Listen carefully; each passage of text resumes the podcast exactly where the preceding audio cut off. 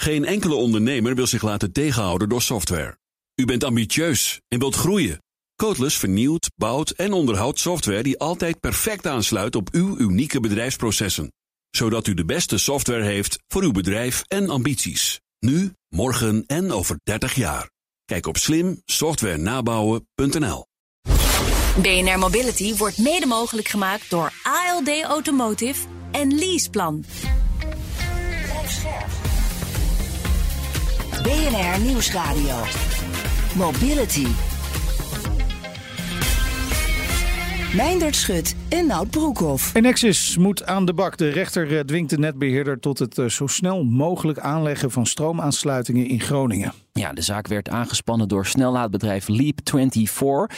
Die locaties zijn van groot belang, zeggen zij, voor de zero-emissiezone in Groningen per 2025. Straks hoor je daar meer over, maar eerst. Ja, opschudding onder de aanbieders van deelmobiliteit. Amsterdam heeft nieuwe vergunningen verstrekt en passeert daarbij partijen die al jarenlang actief zijn in de stad. Ja, een van die partijen is eh, de elektrische deelbakfietsaanbieder Cargaroo.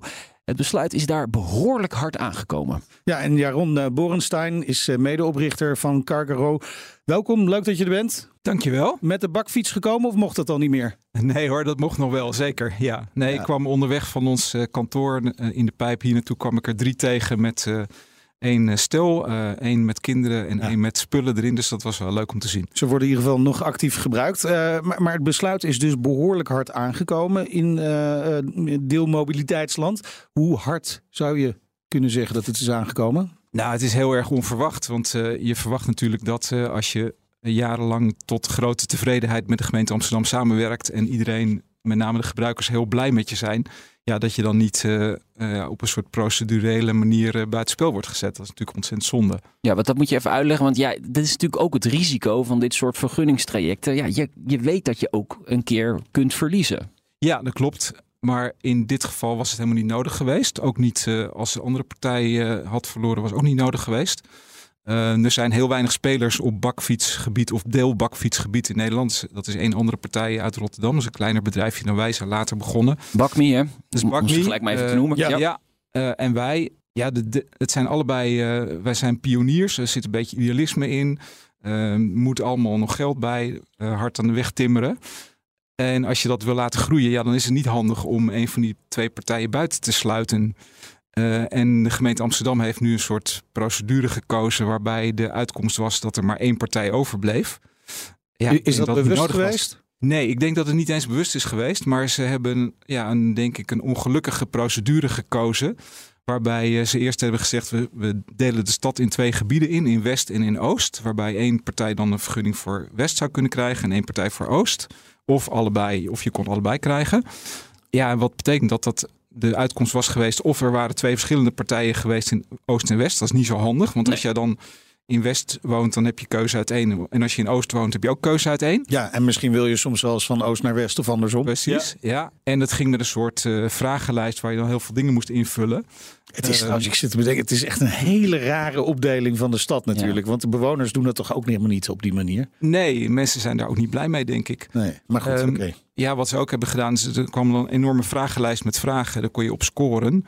Uh, nou, die scores lagen heel dicht bij elkaar. En op een paar puntjes denk ik dat wij te eerlijk zijn geweest. Hebben wij net een paar punten minder gescoord dan, uh, dan Bakmi. En het resultaat was uh, dat wij beide percelen verloren. Want die vragenlijst gold voor zowel Oost als West. Oh, dat waren dezelfde vragen? Dat waren dezelfde vragen. Ik denk dat de gemeente zich dat van tevoren ook niet helemaal ja. had gerealiseerd. Dat dus onvermijdelijk maar één partij eruit zou okay. komen. Maar als je zegt dat wij, jullie dus, Cargaroo, op sommige punten met iets te eerlijk zijn geweest, zeg je dan ook dat Bakmi op sommige punten wat oneerlijk is geweest? Nou, ik denk dat zij hebben gezegd van wij, uh, wij gaan uh, invullen hoe we denken dat het gaat zijn. Uh, want je, je vult niet in hoe het nu is. Je moet invullen hoe, hoe je straks gaat, ja. gaat performen. Ja, voorbeeldje, er werd gevraagd hoe, hoe nauwkeurig is jouw GPS-trekker? Ja, is dat 5 meter nauwkeurig, 10 meter nauwkeurig of 25 meter nauwkeurig? Nou, ik weet toevallig dat wij dezelfde trekkers gebruiken. Ja. Uh, en als je op de website van die fabrikant kijkt, dan staat dat die trekkers op 5 meter nauwkeurig zijn. Nou, iedereen weet. Onder ideale omstandigheden. Onder ideale omstandigheden. ja. ja, ja. ja. Nou, wij weten allemaal dat het niet zo is. Nee. De 10 of 25 is veel reëler. Dus wij hadden volgens mij 10 meter ingevuld. Mm. Uh, en ik denk dat Bak me 5 meter ingevuld heeft. Ja, kan je het ze kwalijk nemen? Nee, maar is dat nou is dat nou een reden om de ene uit te sluiten en de andere niet uit te Nee. sluiten? Dat Nee. denk ik niet. Maar, Nee. maar sla je jezelf dan niet tegen je kop? Ja, dat je denkt van, god, wat naïef van me. Waarschijnlijk ja. Maar ik denk ook dat het belangrijkste is dat je als gemeente moet beseffen van ja, wat, wat wil je nou eigenlijk bereiken? En wil je zorgen dat er meer de- deelbakfietsen komen of wil je zorgen dat er minder deelbakfietsen komen? Wat zegt dit nou over eh, dit hele traject over de gemeente Amsterdam? Want jullie zijn hier echt al best wel een tijd actief en hebben daar ook in geïnvesteerd. Zeker. nou, er zijn natuurlijk ook heel veel Amsterdammers die erin in geïnvesteerd hebben. We hadden vorig jaar een crowdfund. Ja. Eh, nou, er zijn best veel eh, Amsterdammers die daaraan meegedaan hebben, omdat ze er blij mee zijn, omdat ze erin geloven. Ja, dat is natuurlijk ook eh, vanuit de gemeente heel raar als je je eigen inwoners dan eh, op die manier buitenspel zet. Ja. Ja. maar zou je kunnen spreken van een onbetrouwbare partner? Nou ja, in- ik denk niet dat het bewust is, maar dat is het effect natuurlijk wel. Ja. Hoeveel bakfietsen hebben jullie dan nu hier staan en wa- wanneer moeten ze weg? Eh, wij hebben er nu 110 staan. Eh, de nieuwe vergunning was voor 750. Dus dan hadden we er eh, maximaal 650 bij, eh 600 zoveel bij kunnen zetten. Ja. We hadden trouwens voor iets minder ingeschreven, want wij denken dat 750 nog iets te veel is voor de is, dat, is dat allemaal wel haalbaar? Ja, dat is eh, economisch en eh, qua adaptatie denken wij dat dat iets te heftig is in een hele korte termijn. Dus we Ja. hadden gezegd, wij gaan er eh, 600 neerzetten in de loop van anderhalf jaar. Dan heb je ook een beetje tijd om nieuwe gebruikers te werven. Ja. En dan is het haalbaar. Maar het is, eh, het is een economisch best wel ingewikkeld model. Eh, die bakfietsen zijn hartstikke duur. Eh, dus het heeft tijd nodig, het heeft aanlooptijd nodig. Er zitten investeringen in, dus je hebt altijd investeerders nodig om dit waar te maken. En die investeerders die denken ook van ja, als ik eh, met een gemeente te maken heb die na twee jaar weer kan beslissen van nou, we doen hem vandaag weer eens naar iemand anders. Ja, dan denken die ook van nou, dat gaan we misschien toch niet doen. Dat zet die markt ook- natuurlijk onder druk. Ja, dat hebben wij ook gemerkt. En da- daar gaan wij dus nu last van hebben. Maar daar gaat ook onze concurrent last van hebben. Want die gaat die bakfiets ook niet gefinancierd krijgen. Ja, want ik moet zo zeggen, je hebt natuurlijk ook eh, gebruikers opgebouwd. Hè? Dus, ja, dus- dat duurt een ja, tijd. Dus ja. je hebt niet in, in, in een paar maanden die gebruikers Nee. die je nodig hebt. Wij zijn nu een paar jaar bezig. En we hebben nu een stuk of 50.000 eh, mensen die zich geregistreerd hebben. eh, waarvan een groot deel actief is. Ja. Eh, maar dat kost tijd. En die mensen moeten dus na de zomer eigenlijk weer registreren bij een nieuwe. Die moeten zich eh, registreren ja. bij een nieuwe partij. Die, die zijn dan gedwongen om te kiezen voor een ander model bakfiets. Eh, wij werken met eh, ja, kwalitatief goede bakfietsen van Urban Arrow. Eh Bakmi werkt met, met Baboes. Eh, Oh. Ja, dat moet je maar net willen. die Nou waren ja, vanochtend dat is nog al in het in het Ja. nieuws eh, Ja. deze week. eh, ja, ja, dat, dat, is natuurlijk, frame eh, dat is natuurlijk heel zuur. Die, eh, eh, die zijn eh, ja, in het nieuws vanwege gebreken waarbij ze doormidden kunnen breken. Ja. ja, dat wil je natuurlijk niet als, als gebruiker. Het is niet voor niks dat die dingen twee keer zo duur zijn die wij gebruiken. Ja, dat, dat, dat kost wat. En wij denken dat je voor deelgebruik een kwalitatief goede bakfiets Ja. moet gebruiken. Maar, maar heeft dat dan ook misschien een rol gespeeld in de aanbesteding? Nee, er werd totaal niet gevraagd naar het model bakfiets. Eh, Nee. je moet natuurlijk aan de Nee, wedstrijd maar de, de prijs denk ik dan. Hè? Want eh, en- en misschien speelt dat een rol dat zij die fietsen goedkoper kunnen aanbieden. Waardoor ze punten. Eh, dat zat niet zozeer in de score, maar dat zat wel in de, in de hoeveelheid die je misschien kon neerzetten. Ja, ja, ja, ja. Dus zij hebben waarschijnlijk kunnen ze meer fietsen neerzetten omdat ze goed- goedkoper zijn. Zij kunnen voor hetzelfde geld in principe meer fietsen neerzetten. Ja, Ja. klopt. Ja. Ja. Maar hadden jullie prima naast elkaar kunnen opereren Ja, dat in denk Amsterdam? ik wel. Ja? Ik denk dat die markt is groot genoeg. Eh, het is ook voor een nieuwe markt is het beter als er meer spelers zijn. Ook voor eh, naar investeerders toe is het beter als je niet de enige bent. Dan is het, als je de enige bent, dat, eh, dan denken investeerders, oh, is dit wel safe? Eh, dus het was denk ik voor al- iedereen beter geweest als wij naast elkaar hadden bestaan. En dat is natuurlijk ook met bijvoorbeeld de Dell-scooters is dat ook zo. Daar zijn ook twee partijen actief. Ja. Dus het was helemaal niet nodig om het te kiezen voor één van de twee. Nou, Felix verliest ook eh, de vergunning hier in, Ja. in Amsterdam. Eh, geldt eigenlijk hetzelfde dus eh, voor. Maar daar zijn wel twee aanbieders, dat klopt. Ja. We hebben rondgebeld en meerdere partijen gesproken. Niet iedereen wil er iets over kwijt. Maar ja, je proeft wel dat, er, dat mensen toch wel ongelukkig zijn met hoe het is gelopen, de gang van zaken. Maar ja, daar, daar koop jij natuurlijk helemaal niks voor. Dit is niet meer terug te draaien. Nou ja, ik denk dat we wel in gesprek gaan. We zijn in gesprek met de gemeente. En ja, ik denk dat daar toch wel een oplossing gezocht gaat worden. Eh, hoe precies weet ik niet. De gemeente heeft natuurlijk nu iets eh, besloten. En ja, dan moet je een oplossing vinden van hoe, Ja. hoe kan je dat op een, op een, eh, een of andere manier veranderen. Maar, maar heb je bijvoorbeeld ook contact met Bakmi gehad? Want wij hebben ook Bakmi eh, benaderd. Hè? Want we, we gaan niet alleen, wilden niet alleen Ja. met jou praten. We wilden ook graag met Bakmi erover Ja. praten. Nou, die hebben gezegd dat ze nu niet willen reageren. Nou, ze kunnen vandaag niet in ieder geval. Nee, wij hebben best contact met, eh met Bakmi. En ja, daar kunnen we het prima mee vinden. Dat zijn natuurlijk spelers in een hele kleine markt waar Ja. je elkaar tegenkomt. Nee, precies. Je kunt elkaar ook misschien wel ergens een beetje helpen. Precies, ja. Ja. Dus dat is ook de hoop. Dat die opening dat daar is ook, ook- gecreëerd wordt. Dat is misschien ook een van de routes die we kunnen volgen. Want Ja. stel dat niet gebeurt. Hè, wat, wat betekent dit nou voor een onderneming als Cargo Kom je echt in de problemen hierdoor? Ja, betekent voor ons eh, A, dat investeerders eh, afhaken. Daar hebben we nu ook al wel signalen van. Eh, die denken van, oh, dit is onbetrouwbaar. In de zin van gemeentes eh, kunnen elke twee jaar beslissen om iets anders te doen. En op basis van ja, niet hele harde eh, feiten. En het tweede is, je, je moet een bepaalde schaalgrootte hebben. In die zin is Amsterdam belangrijk voor ons. Eh, je hebt altijd een bepaalde overhead. Eh, en als start-up moet je een, een bepaald break-even niveau halen. Wat zonder Amsterdam voor ons best lastig te halen is. Dus voor ons is dit gewoon Want vervelend. welke steden zijn jullie nog meer actief? Eh, we zijn in Nederland actief in Utrecht, Den Haag, Eindhoven, ehm, Rotterdam en Arnhem en Nijmegen. En daarna staan we in België, in Antwerpen, Mechelen en Leuven. En we zijn in Berlijn actief. Het zijn toch ook allemaal geen kleine steden? Kun Nee, je het echt niet zonder Amsterdam? nou de, wat je merkt is dat de Nederlandse markt is natuurlijk de meest eh, bakfietsvriendelijke markt. Dus eh, Nederland is wel belangrijk, omdat eh, daar Ja. hoef je niemand uit te leggen hoe een bakfiets werkt. Nee, Nee. en Amsterdam is ook wel bakfiets, hè? Ja, Ja, Amsterdam is Ik, echt bedoel, ik heb zelfs mijn eerste verhuizing nog met een bakfiets gedaan. Ja, inderdaad. kijk. Heel traditioneel, zonder ondersteuning trouwens. Ja, dus eh, Elektrisch. Nederland is een belangrijke markt en, en Duitsland is de groeimarkt. Duitsland, Ja, ja, oké. eh, eh, daar komen heel veel steden naar ons toe. Dat is ook heel anders dan Nederland. In, in Duitsland worden ook tenders uitgegeven waarbij gemeentes bereid zijn om mee te betalen. Oké. Eh, en dat, is- dat is natuurlijk ook nodig, omdat eh, Ja. de adaptatie gaat daar gewoon langzamer. Niet iedereen weet hoe het werkt. Je hebt, mensen, je hebt wat meer tijd nodig om mensen op die bakfiets te krijgen. Ja. Maar uiteindelijk is dat wel de groeimarkt in volume. Wil je natuurlijk in het buitenland ook zitten. Ja, wanneer verwacht je een volgende stap in dit verhaal? Ehm, met de gemeente denk ik dat er nu allemaal gesprekken gaan volgen. En dan hoop ik dat we voor juni daar op een of andere manier uitkomen. Ehm, hoe precies weet ik niet. Gaat blijken. Maar wij zijn optimistisch. Ja, ja. Nou ja, we, zijn, we zijn heel benieuwd naar die gesprekken natuurlijk. Hè? Maar zijn er nog andere steden die ook op deze manier kijken naar de situatie? Ja, wij krijgen wel signalen vanuit, eh, vanuit steden waar we ook in Nederland actief zijn. Bijvoorbeeld Utrecht en Den Haag. Die, eh, die hebben wel tegen ons gezegd van nou, eh, wij zouden het heel ongelukkig vinden als de beslissing in Amsterdam gevolgen heeft voor het aanbied, aanbod in Den Haag en, en Utrecht. Dus die zijn heel blij met ons. Die willen ook dat we opschalen. Ehm, en dan is het natuurlijk eh, pech als, als, als de Ja. consequentie is van de beslissing in Amsterdam dat dat daar niet kan. Nee, maar, maar gaan, die, gaan die steden ook op een andere manier naar de aanbesteding kijken?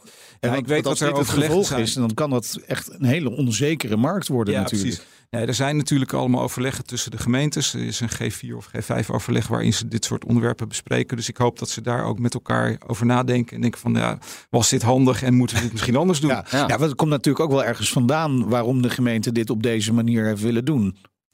Ik denk dat ze in principe, eh, nou niet in principe, ze waren heel positief over de deelbakfietsen. Want is altijd Ja, gezegd van, Dat sowieso. dit precies. zien wij als het meest ehm, succesvolle en minst overlast veroorzakende mode van deelmobiliteit. Dus Ja. we willen dit graag promoten. Ja, vooral om auto's te vervangen. Ja, want dat, is, dat zie je ook. Dat auto's, eh ehm, deelbakfietsgebruikers, dat zijn heel vaak mensen die anders met een auto gegaan zijn. Ja. zijn. Ja. Ja. Dus dat is zowel voor gezinnen als mensen die gewoon een keer iets moeten vervoeren. Ja, maar precies, je noemt het woord overlast. Eh, En daar heeft de gemeente natuurlijk ook ervaring mee met scooters en, en misschien ook wel fietsen. Dat ze daar van die overlast af wilden. Ja, en dat speelt bij Omdat ze overal maar stonden en, Ja. eh, of lagen. Ja, misschien goed om, te, om uit te leggen dat deelbakfietsen eh, werken met een vaste standplaats. Ja. Dus wij werken met een vaste Ja. standplaats. Eh Bakme werkte met, eh, met free floating. Ja. Ehm, de gemeente heeft gezegd van wij willen in onze nieuwe vergunning dat model wat wij hanteren willen we voortzetten. Dus ook eh, de uitbreiding komt alleen met vaste standplaatsen. En dat zorgt ervoor dat je veel minder overlast hebt. Want die bakfietsen moeten altijd terug naar hun vaste Ja. plek. En dat is gewoon in de buurt waar we ze neerzetten. Heel veel succes de komende tijd. En we zijn heel erg benieuwd naar eh, de gesprekken met de gemeente inderdaad. En of er nog wat eh, gaat veranderen aan deze situatie. eh, want voor deelmobiliteit is het natuurlijk wel belangrijk dat er meer aanbieders zijn. Ja, dankjewel. Dat gaat vast lukken.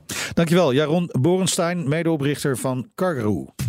BNR Mobility. De rechter dwingt eh, netbeheerder Enexis binnen zes weken op drie locaties in Groningen te beginnen met de aanleg van eh, stroomaansluitingen. De zaak werd aangespannen door Leap24, een snellaadbedrijf voor bestelauto's en trucks. En de oprichter is eh, Pelle Slichting. Welkom. Dankjewel. Een, een belangrijke overwinning voor jullie, kan ik me voorstellen. Jazeker. Het is heel fijn om, ja, dat er nu sneller gerealiseerd gaat worden. Over niet al te lang, uh, beter gezegd over een maand of elf, gaan de zero-emissiezones die gaan, uh, die gaan in. En dan willen wij graag een netwerk hebben voor die, uh, die voertuigen die daar mee te maken krijgen. Dus met name stadsdistributievoertuigen, grote bestelbussen en kleine vrachtauto's. En die hebben laadplekken nodig. Dat wordt al omschreven als het probleem. En dat probleem lossen wij op. Maar dan moeten we wel stroom hebben. Ja, en dit probleem speelt in Groningen. Drie locaties. Is dat specifiek echt voor Groningen? Ja, dit is in Groningen. Uh, het is één plek in Groningen zelf, twee plekken eromheen. Omdat wat je ziet is dat die voertuigen die die stad bevoorraden en daarin werken, die komen natuurlijk niet alleen uit die stad zelf. Dus je moet eigenlijk in de omgeving, op de bedrijfterrein in die omgeving, proberen wij die laadlocaties allemaal te realiseren zodat er een totaaloplossing komt. Ja, maar hoe lang speelde dit probleem al daar? Want eh, ik neem aan dat je, je vraagt dan zo'n aansluiting aan en dan, ja, dan op een gegeven moment krijg je een reactie. En dan? Ja, nou daar zat hier ook het probleem. Want wij werken op heel veel bedrijfterreinen en heel vaak gaat het gewoon heel goed met de netbeheerder. Dat wil ik ook wel benoemen. Maar hier duurde het heel lang. En Hoe lang is heel lang? In eerste instantie 52 weken, wat al meer is dan de termijnen die ervoor zijn. En toen werd het 62, 72 en op een gegeven moment 92 weken. Oké, en wat is een normale termijn? Er is een concept bij de ACM dat dat 40 zou zijn voor een grote aansluiting. Maar de wettelijke termijn, het enige wat is vastgelegd, is 18. Oké. Oh. Ja. Dus, nou, en ga er maar even vanuit dat uh, wij kunnen best wel uh, met termijnen werken. Maar als je iedere keer, iedere keer vertraagd wordt, dan wordt het heel ja. lastig. Maar wat je ook ziet is dat ja, 92 weken voor een van de drie locaties. Ja, dat valt natuurlijk nergens meer. Geen enkel bedrijf werkt met 92 weken. Nee, maar dat is wel een beetje de wereld waar we nu in leven. Hè? Kijk, die aansluitingen, dat, dat is natuurlijk een groot probleem. En eh, het zit overal tot de nok toe vol. Nou, dat dus is ja. hier dus niet van toepassing. Dat is het rare. Wij hebben hier drie locaties waar we transportvermogen hebben. Dat heeft uh, Enex ons ook al toegekend. Dus er is, niet, uh, er is geen sprake van dat er niet genoeg stroom is. Er is sprake van een, ja, eigenlijk een organisatieprobleem. Ze hebben de mensen niet. En al heel lang niet. Oh, Althans, ja, precies. Maar wat nee, grappig goed, is, dat wij op andere plekken, bij andere netbeheerders, hoeven wij niet zo lang te wachten. Hmm. Dus het lijkt me een heel specifiek probleem in een deel van de Enexis-organisatie. Uh, en maar niet wat, iets wat, anders zegt, wat zegt Enexis daarover dan? Wat, wat is een argument waarom het lang duurt? Nou, dat is wel grappig. In deze zaak is overmacht aangehaald door Enexis. En Ja. heeft de rechter dat ook van tafel eh, geschoven. Omdat het niet concreet was. Het waren allemaal algemene bewoordingen tekort aan mensen. Maar bijvoorbeeld in het zuiden van Nederland heeft Enexis dit probleem helemaal niet. Je zou zeggen, je kunt ook wel een paar eh, medewerkers van Enexis in een busje zetten naar het noorden. Ja, of inhuren. Hè? Dat zou je Ja, natuurlijk ook kunnen doen. Nou, ja. nou is Enexis het eh, Ja. inderdaad niet eens hè, met het besluit van de rechter. Overweegt een hoger beroep te gaan. Wat, wat ze zeggen hebben eigenlijk- Enexis eigenlijk, alle bedrijven hebben hiermee te maken. Eh, de rechter dwingt ons nu om Leap 24 voor te trekken. Gevolg daarvan is dat andere partijen nog langer moeten wachten, zo schrijft de netbeheerder. Maar zeggen jullie dat is, dat is eigenlijk onzin? Het is een beetje het probleem buiten jezelf zoeken. Ja. Als er toch vrij duidelijk is dat al je argumenten, en het waren 40 pagina's argumenten, dat die allemaal terzijde zijn geschoven. Dus ik ben er echt van overtuigd dat dit een organisatieprobleem is en niet iets anders dan dat. Ja. Maar wat is nou echt de belangrijkste reden voor jullie om die druk op Enexis te zetten? Los van het feit dat het echt wel heel lang duurt. Maar wat is nou echt de reden om het toch op te voeren, die druk? Nou, de kern is, je moet verwachten dat je op een gegeven moment gewoon, als je iets afspreekt, dat je je daar beide ook aan houdt. En in eerste instantie 52 weken, dat was al buiten de termijnen. Maar toen zijn we niet moeilijk gaan lopen doen. Dat is in de loop van de tijd gekomen toen alles steeds langer werd en steeds, ja, steeds langer ging duren. En op een gegeven moment was het gewoon een maat vol. En je moet in een, ja, eh, dus eigenlijk heel raar. Hè? Enexis heeft een monopolie. Dat geldt voor alle netbeheerders. En Mhm. dan moet je ook fatsoenlijk mee omgaan. Ja. Want je kan niet naar een ander gaan. Nee. Bijvoorbeeld in Engeland, daar heb je een ander systeem. Daar heb je een netbeheerder. Maar dan heb je ook een onafhankelijke soort netbeheerder die aansluitingen voor je maakt. En als je daar niet tevreden over bent, dan ga je naar een ander toe en dan gaat die aanleggen. Is dat de oplossing ook voor ons? Ik heb begrepen dat er de eerste testen gaan gebeuren. Ik geloof bij een andere eh, netbeheerder dan deze. Eh, die gaan dus een, dat je zelf je aannemer kan uitzoeken om die netaansluiting te maken. En misschien is dat wel de oplossing. Dat weet ik niet. Ehm, ik weet alleen dat een- ja, een wachttijd van 92 weken, dat, Nee. dat heeft toch niks meer te maken met een redelijke termijn. Of iets wat er gewoon beschikbaar is. Laten we daar duidelijk over zijn. Volgens mij heb je nog gewoon een probleem dat je een organisatieprobleem hebt. Ja, en dan, moet, dan is het niet onze schuld dat, dat, dat die, die lijst zo lang is. Eh, dat is gewoon een, ja, een probleem wat opgelost moet worden. Ja. Nou zeg je wel, bij andere netbeheerders gaat het beter. Hè? Eh, is dit nou uitzonderlijk lang bij eh, of, hè, w- w- want ik probeer ook een beetje het probleem. Hebben we dan in de rest van het land geen probleem? Of zijn de Nou, problemen gewoon iets minder? Er zijn twee aparte problemen. Ja. Er zijn problemen met plekken waar geen stroom meer is, Ja. netcongestie. Ja. Dat geldt op heel veel plekken. Ja, Ehm, maar, maar dat, is een probleem dat jullie En dat niet is hebben. niet, dat is niet dit probleem. Dus er zijn heel veel mensen in, eh, in Noord-Nederland op deze lijst bij Enexis. Ja. Eh, voor ons staan nog 100 mensen die naar mijn idee, als zij hun eigen dossier op orde hebben, dat is ook belangrijk, ehm, allemaal gewoon een, een redelijke termijn zouden kunnen verlangen. Ja. Maar volgens mij vergt dat gewoon een organisatorische aanpassing. Ja. Ja. Ehm, Maar kun je nu nog wel constructief samenwerken met zo'n partij? Kijk, uiteindelijk moet je allebei doen wat je moet doen. En het project is niet extreem ingewikkeld. Wij moeten zorgen dat we daar een juiste transformator neerzetten. Zij moeten daar onderdelen voor leveren. En wij moeten weer zorgen, eh, zij moeten zorgen dat ze dan op tijd eh, spullen daarvoor, ja, dat, dat die bij elkaar komen. Wij, natuurlijk hebben wij dit niet eh, lichtzinnig gedaan. Nee. En wij zoeken heel vaak de oplossing, maar dat is in dit geval niet gelukt. Nee. Dus ja, ehm, ik heb ook tegen ons team gezegd, ja, wij worden niet een bedrijf dat, eh dat eh grossiert in rechtszaken, want daar hou ik helemaal niet van. Het is ook ontzettend veel negatieve energie. Ja. Maar wij zijn ook een bedrijf. ehm, ja, wij hebben eh, onze eh, afbeelding in onze WhatsApp groep is eh, get shit done. Want dat is de enige manier hoe je van A naar B komt. En als het, als het niet linksom gaat, ja, dan moet het op een gegeven moment moet het rechtsom. Nou, dat klopt natuurlijk. Er is een enorme opgave, zeker om, als het gaat om die laadpalen. En er komen zero-emissiezones, hè, 30 vanaf 2025. Ja, er moet wel wat gebeuren. Wil je daar een succes van maken? Ja, nou, dan moet je voor een kip ei doorbreken. En dat is de missie van ons bedrijf. En ja, die missie staat voor mij voorop. En dus we doen alles om, ja, wat nodig is om te zorgen dat die zero-emissiezones slagen. Ja. Maar mijn zorg is eigenlijk dat het stroomnet in Nederland is totaal niet toereikend op dit moment. Dus dit gaat bij de vleet gebeuren de komende tijd, jaren. Nou, voor de duidelijkheid, er moet heel veel gebeuren aan het stroomnetwerk. Dat is absoluut waar. Wat ik ook zie is dat het niet allemaal eh, op dezelfde dag hoeft te gebeuren.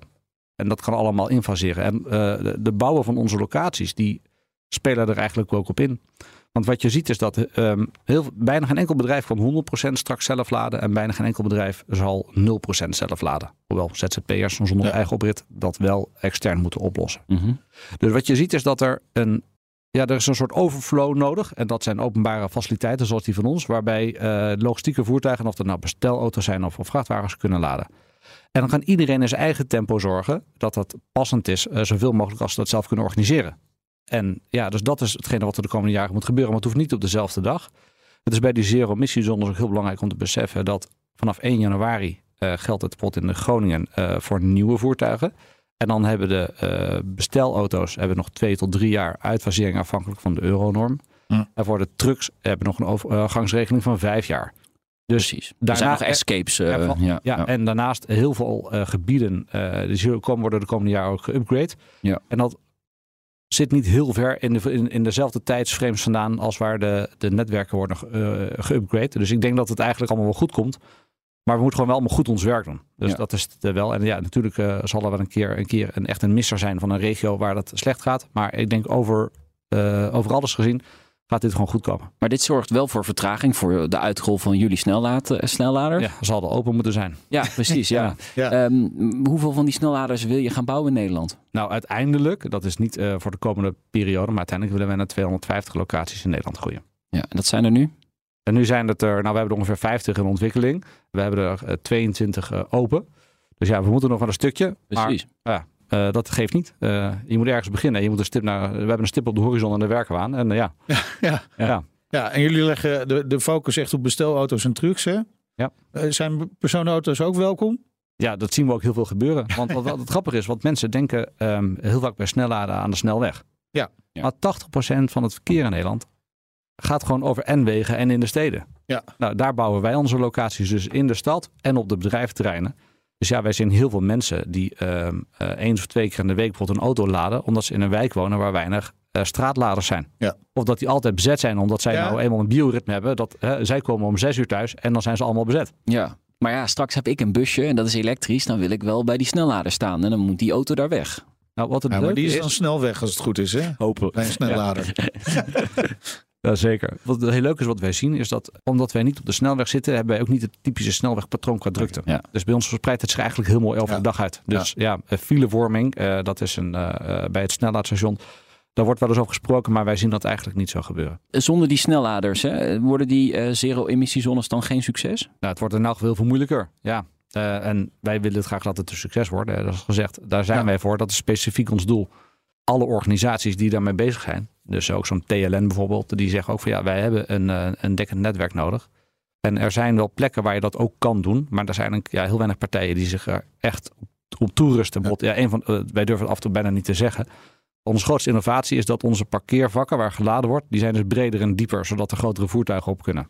Ja, zo simpel is het. Want probeer maar eens bijvoorbeeld bij de McDonald's te, eh, te, te laden met een Mercedes Sprinter. Ja, dat gaat dus niet lukken, want dat past gewoon niet. Nee, nee, nee. Dit, dit is inderdaad een bekend probleem. Eh, je hebt wel die ruimte nodig om die grote bus daar neer te zetten. Want ja, anders eh, hè, wordt het Ja. lastig om te laden. Je, je zei net, eh, we zijn er om getting shit done. Hè, dat, dat is een beetje jullie lijfspreuk. Eh, alleen je hebt de pech dat je in deze eh, omgeving ook afhankelijk bent van andere partijen. Zoals de netbeheerders, maar ook wel de, de, gewoon de overheden natuurlijk.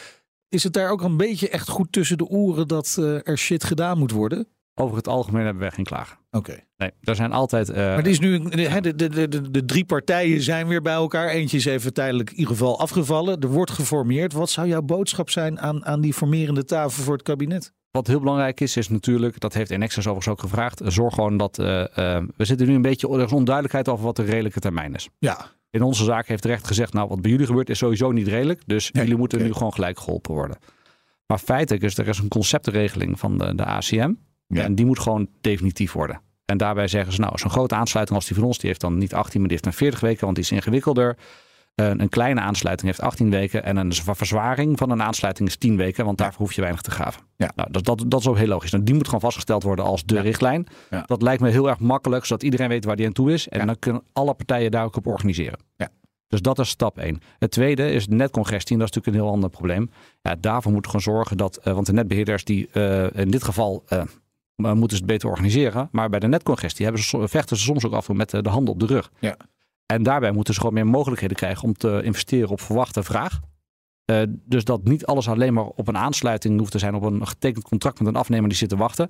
Maar als het heel logisch is dat er in een bepaald gebied gebeurt en eh, dat ze dan ook mogen investeren. En uiteraard zullen zij ook in de vergunningen geholpen moeten worden. Want allerlei dingen die zij doen, die zijn ter verbetering van de, de energietron, hè, van, het, van het energie eh, en de CO2-uitstoot. Ja. Maar ook uiteindelijk vanuit het klimaat. Want als het met hè, wat wij doen, wij besparen ook heel veel stikstof. Maar daarvoor hebben wij ook nodig dat er ergens een verzwaring komt. Ja, Dan zou het fijn zijn als die netbeheerder ook geholpen wordt.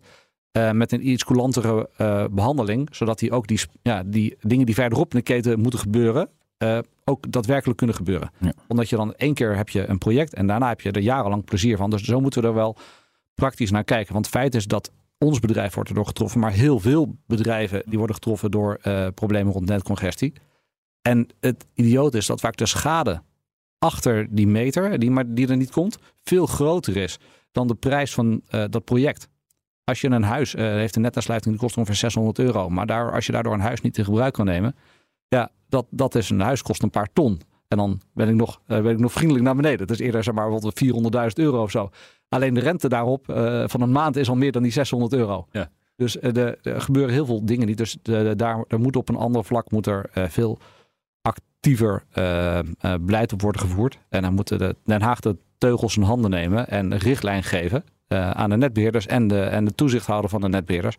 Maar jongens, dit probleem moet worden vlot getrokken, want het, eh, ja, het is echt een, eh, eh, een, een, een bottleneck voor heel veel partijen. Nou, misschien een leuke ministerspost in een nieuw kabinet. Nou, eerst maar eens 250 snelheidsstations bouwen en dan praten we verder. Ja, heel verstandig. Eh, mogelijk eh, hoger beroep van NX is nog tot slot. Dat zien jullie met vertrouwen tegemoet. Ja. Ja. Ze zijn nog niet begonnen. Nou, we, hebben, we zien de eerste bewegingen. Oh. Eh, dus ja, eh, maar er is nog. Ja, Misschien niet is het niet nodig. Dat zou kunnen. Het kan ook zijn, ja, we zullen zien wat ze doen. Ja, ik kan niet voor NXS praten. Nee. Dankjewel voor je komst naar de studio. Pelle Slichting, oprichter van Leap24. En dit was BNR Mobility. Terugluisteren kan via onze website, via onze app, die moet je even downloaden, of een eh, podcastplatform naar keuze. Vergeet je dan vooral niet te abonneren. Heb je nieuws of andere verhalen voor ons, dan mail je naar mobility.bnr.nl. Ik ben Meijnerd Schut. Ik ben Nout Broekhoff. Tot volgende week. Doei. BNR Mobility wordt mede mogelijk gemaakt door ALD Automotive en Leaseplan. Software. Uw bedrijf kan niet zonder. Maar hoeveel u ook investeert, u loopt steeds tegen de grenzen van uw systemen. Stap daarom zonder risico's over op de software van Codeless. Die kan worden aangepast aan uw unieke bedrijfsprocessen. Welke ambities u ook heeft, uw software is er klaar voor. Kijk op slimsoftwarenabouwen.nl.